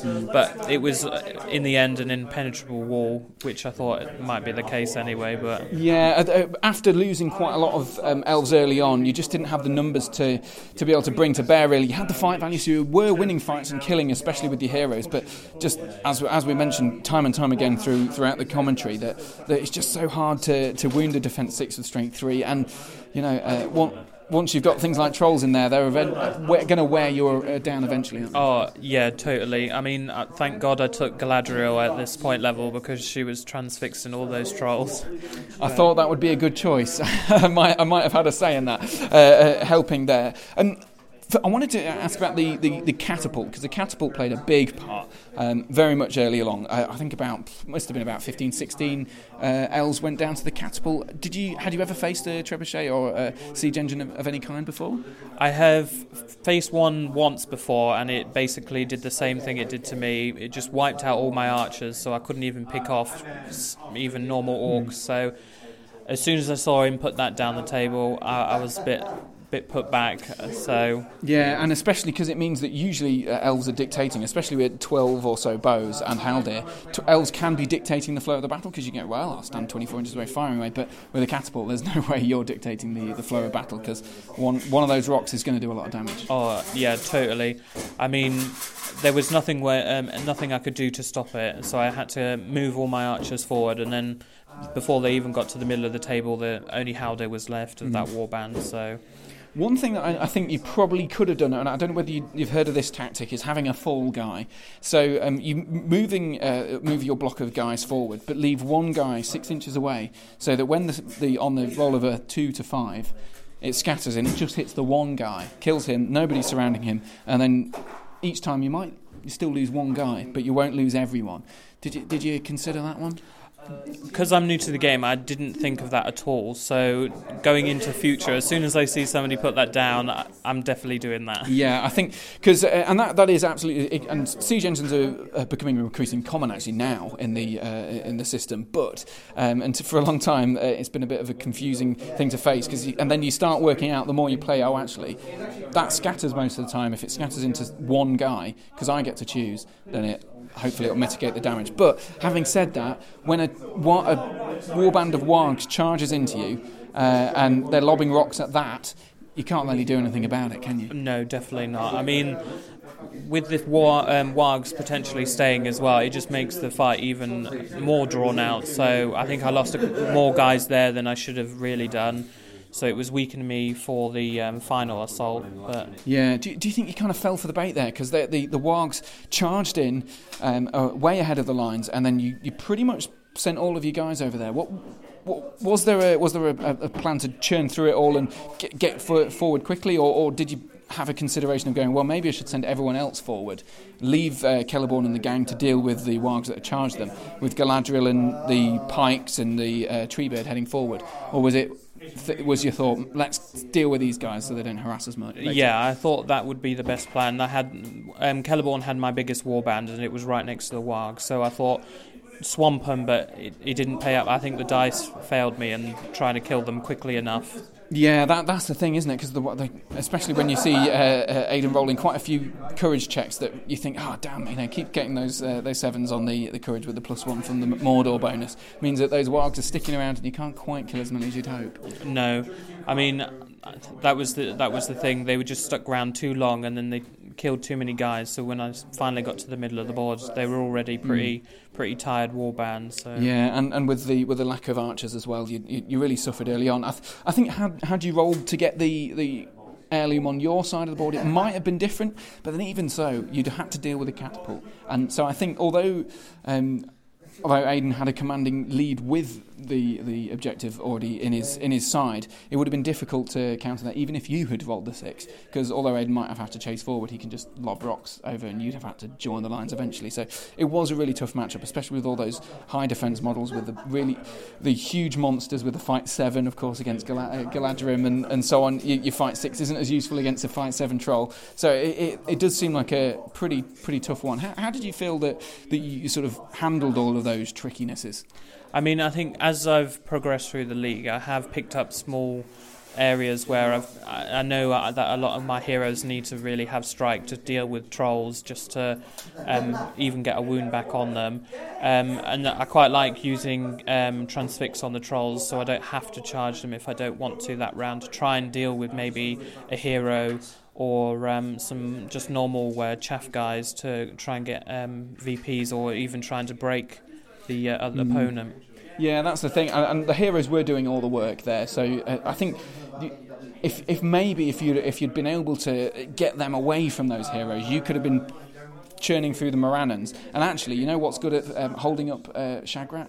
It's a Galadhrim Court Guard. Because fight six, he's, he's going to have to strike if he wants to. And then you think, oh, does he want to spend all his might on that? Probably not. But a shielding Galadhrim Court Guard, or uh, someone with a shield with a Galadhrim behind him, that would have been probably the way to do it. And I think you might have fallen into that little trap of thinking, oh, my heroes against his heroes, that's the way to go. Well, actually, in this one, you definitely wanted to be going, my heroes against his crap. Because his crap is way worse than yours. But your, guard, your uh, elite troops are much better at fighting his heroes. So maybe that might have helped.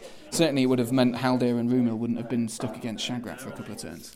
Oh yeah, I- I mean it wasn't till the last two rounds that I started piling in my court guard towards him, but it was because there were so many guys they were picking up all my supports trying to, uh, t- t- trying to deal with him. So it's it just came down to numbers in the end, I think, and the ability to have much stronger units than other than my heroes. So I think that's what won it for him really.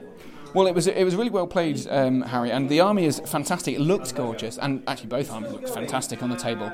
But um, how do you feel now coming into the end of the league? I obviously won it, but also this time last year, I don't think you'd, you'd played Lord of the Rings since it maybe came out. Uh, is that right? Yeah, I, I mean, this will be the first time that I've uh, learned a lot of the rules. I'm even now I'm going to still learn a lot more.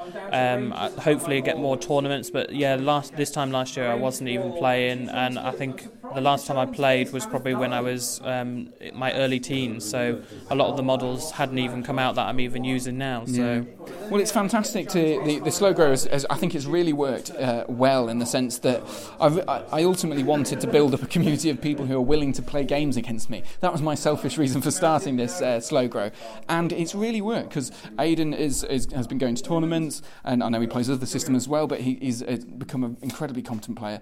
Uh, Harry, you're the same. You, you've you've ended up winning this league and, and doing so much good stuff. Tim behind us is is, is also playing really well uh, with his riders Rohan and, and various other armies he's picking up now with his kids. So I think this slow grow league for anyone out there listening has become an incredibly efficient way of, of getting a few people uh, that I'm w- now able to play against and maybe even you know lose most of my games against because you've become much better players than I have. Oh yeah, definitely. It's been so much fun, and the fact that um, we've all put, um, like built a relationship with each other, so now everybody knows who's playing, and and we have so many armies available that I don't think anybody really had the same. Um, army in the slow grow, so it's nice to see different armies, um, and makes you want to possibly have another army yourself. It definitely made me want to have another army, so I'm in in Lord of the Rings for the long haul. So Absolutely, in it for the long haul, and in fact, you're even instrumental in starting a new battle companies uh, uh, league we're going to uh, do, which is going to be uh, great fun now. The now the big slow grow is finished. Oh yeah, totally. I, I can't wait to start with something a little bit smaller, um, and then actually write maybe histories um, for your own heroes that might happen in the fourth age of Middle Earth. Yeah. Well, Harry, thanks very much for talking to me, and thanks very much, and well done for the uh, the slow grow and uh, and winning it. Thank you very much. Thanks. It's been great. It has. You know what? It really has been uh, a fantastic slow grow league. Um, I agree with past me. Um, I just wanted to say at the end of this, uh, it, uh, thank you very much to all of the people who took part in the Slow Grow League because, uh, you know, when it first started, it was a very new game system to a lot of you, and it was, it was, you know, it was who knows what what, what was going to happen. It took a lot of faith in me to to join in the league and, and to get involved and you know spend your your hard earned money on on a game that I'm convinced is fantastic. But of course, at that stage, you didn't really know yourself, so it's great. Um, and to everyone else, I would highly recommend this. I think if there's anything that you can take from this and the previous episode of um, the Slow Grow League podcast, episode seven, if you want to check back through the Entmoot archives, um, then it's that you should give this a go. I mean, I I started from a position where I went to tournaments mainly because I wanted to play games of SBG, and there weren't very many people around me who would play it. There was only one, Jack, and who moved off, and uh, he, he, couldn't uh, couldn't play me as much anymore. So it's really a shame. Um, but don't lose heart. Have faith. I used the uh, launch of the new game system um, of the Middle Earth box set, uh, you know, as the starting point. But that it doesn't need to. Put up a poster saying fancy playing Lord of the Rings, put up a uh, you know a One Ring thing or something like that, saying that there are Middle Earth players near you. Join the Great British Hobbit League's um, map. There is a map on the Great British Hobbit League that you can basically drop yourself onto a Google map and say, "Look, I'm here. I would like to play um, games of this." And people might find you on the map and realise that there are people nearby. And once there are a couple of you, you might be able to start your own league, convince a few people who you know via your local gaming club, convince a local gaming club, all this sort of stuff give it a go because it's very easy to convince people to play a 200 point game. Um, and I think the system is good enough that it works so well at such a small points that people will be hooked. That give them their favourite character and a few a few orcs or uh, whatever to fight against, and suddenly they'll be hooked. So it's a great idea. Uh, maybe I would tweak the the tournament system that I end, ended up using. But actually, just 200 growing up to 1,000 is great fun. And the guys, um, as they mentioned, um, the guys, as they mentioned, whether it's Matt or Aidan or Harry there at the end, um, all agreed that, you know, despite having only really played this system like I had many, many years ago, that it's become a, a, a, solid, solid game that they love playing. And some of the armies that have been painted for the league are absolutely gorgeous. Um, so you know, it's a new, new hobby for everyone, and something that we've we've all bonded over. We've become friends. Um, people that live very close to me, I'd never met before. We become friends because of this uh, this game system. So that's absolutely fantastic. And I and I love the fact that right now there's the WhatsApp group for my local local local game system pinging away with people sharing models and talking about a Battle Companies League that we're starting very soon. So it's fantastic. Um, I would highly recommend it. If you uh, have the same sort of plan, then please, please, please do it. Do it. Give it a go. No matter how small or how big your town is or city, uh, give it a go.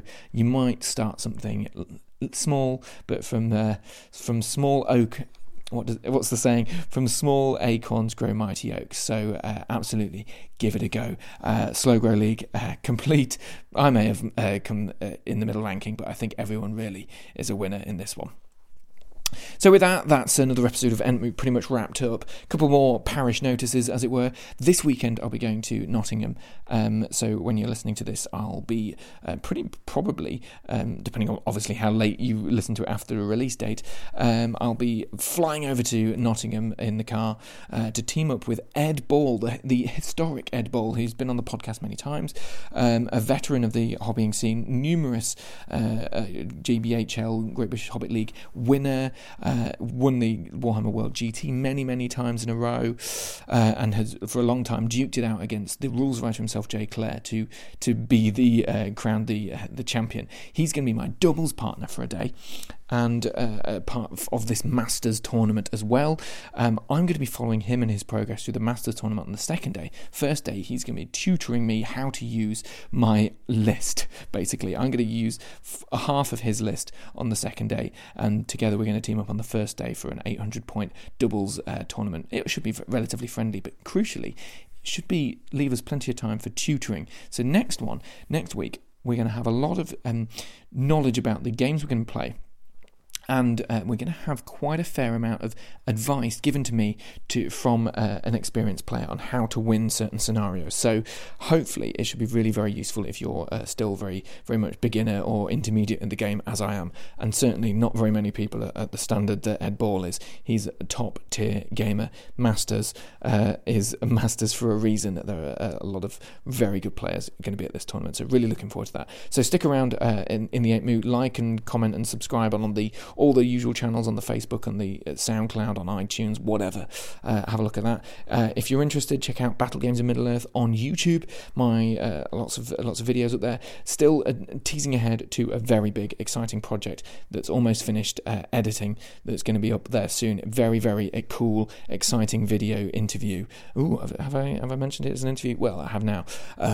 coming up very soon on the Battle Games of Middle Earth pod, YouTube channel. That is going to be very interesting if you're a fan of the um, if you're a fan of the system, and uh, maybe if you've been a fan of the system since the start.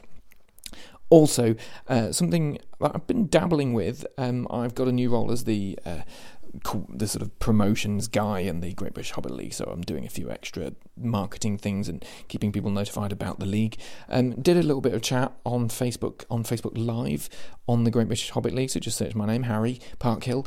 Um, you should be able to find that I've been I've been live recently, and I'm kind of doing going to do a regularish, um, not to schedule it or anything, but a regularish live video um, with a couple of people, or maybe just one uh, interviewing, uh, just having a talk about lists and other fun elements of the game. So we're not going to just talk about lists because I do that an awful lot on this. So it'd be nice to get some hobbyists as well involved in how you do hobbying and uh, basically share knowledge of experienced gamers, experienced modelers, experienced painters, and hopefully, hopefully, we'll be able to do that on a regular basis on the Facebook page. No need to go into his YouTube channel, no need to subscribe, no need to do anything. It's there for you for free on the Facebook page. No adverts or anything.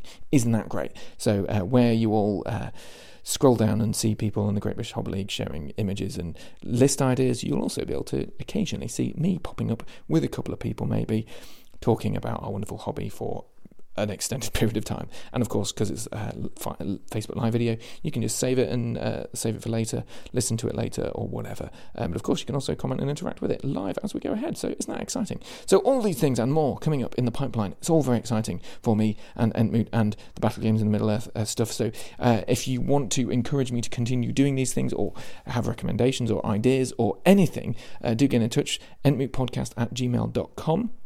That's the email address. Uh, no uh, Riddle in the Dark this week because it's all cluttered up with um, the interviews that have spanned back a few months. So uh, no uh, riddle in the dark. Um, but also, if you want to encourage me uh, more, uh, do join the Patreon page. Uh, this is where a growing number of supporters are basically pledging in a crowdfunding type way uh, a little bit of money, little tiny little few coins, and you don't have to, of course, but a little bit of money. you get some, some added content, not a great deal of added content, um, but some sneak peeks and things like that um, about the podcast and um, about the video channel, and just support generally what I do because uh, it does take up an awful lot of my time and effort and money going to tournaments and all this sort of stuff.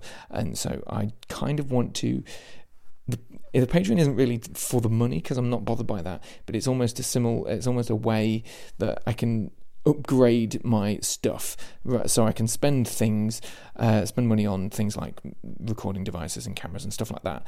Um, and also, you know, it just shows that people actually care about the stuff that they're getting, and, and that means an awful lot to me. So, you know, hosting the podcast costs me money, um, buying equipment costs money. So, you know, it's always great that, that people are willing to chip in. So, I really can't thank you enough. So, um, great. And there are rewards for being one of those Patreons. So, thank you very much. Uh, if you're interested, patreon.com slash battlegames in Middle Earth. That is me, all done and dusted for another episode. Another one very soon, early next week, I'm hoping. So if you're listening to this any point during the week of uh, the first week of March 2020, then you'll be able to listen to uh, one very, very soon.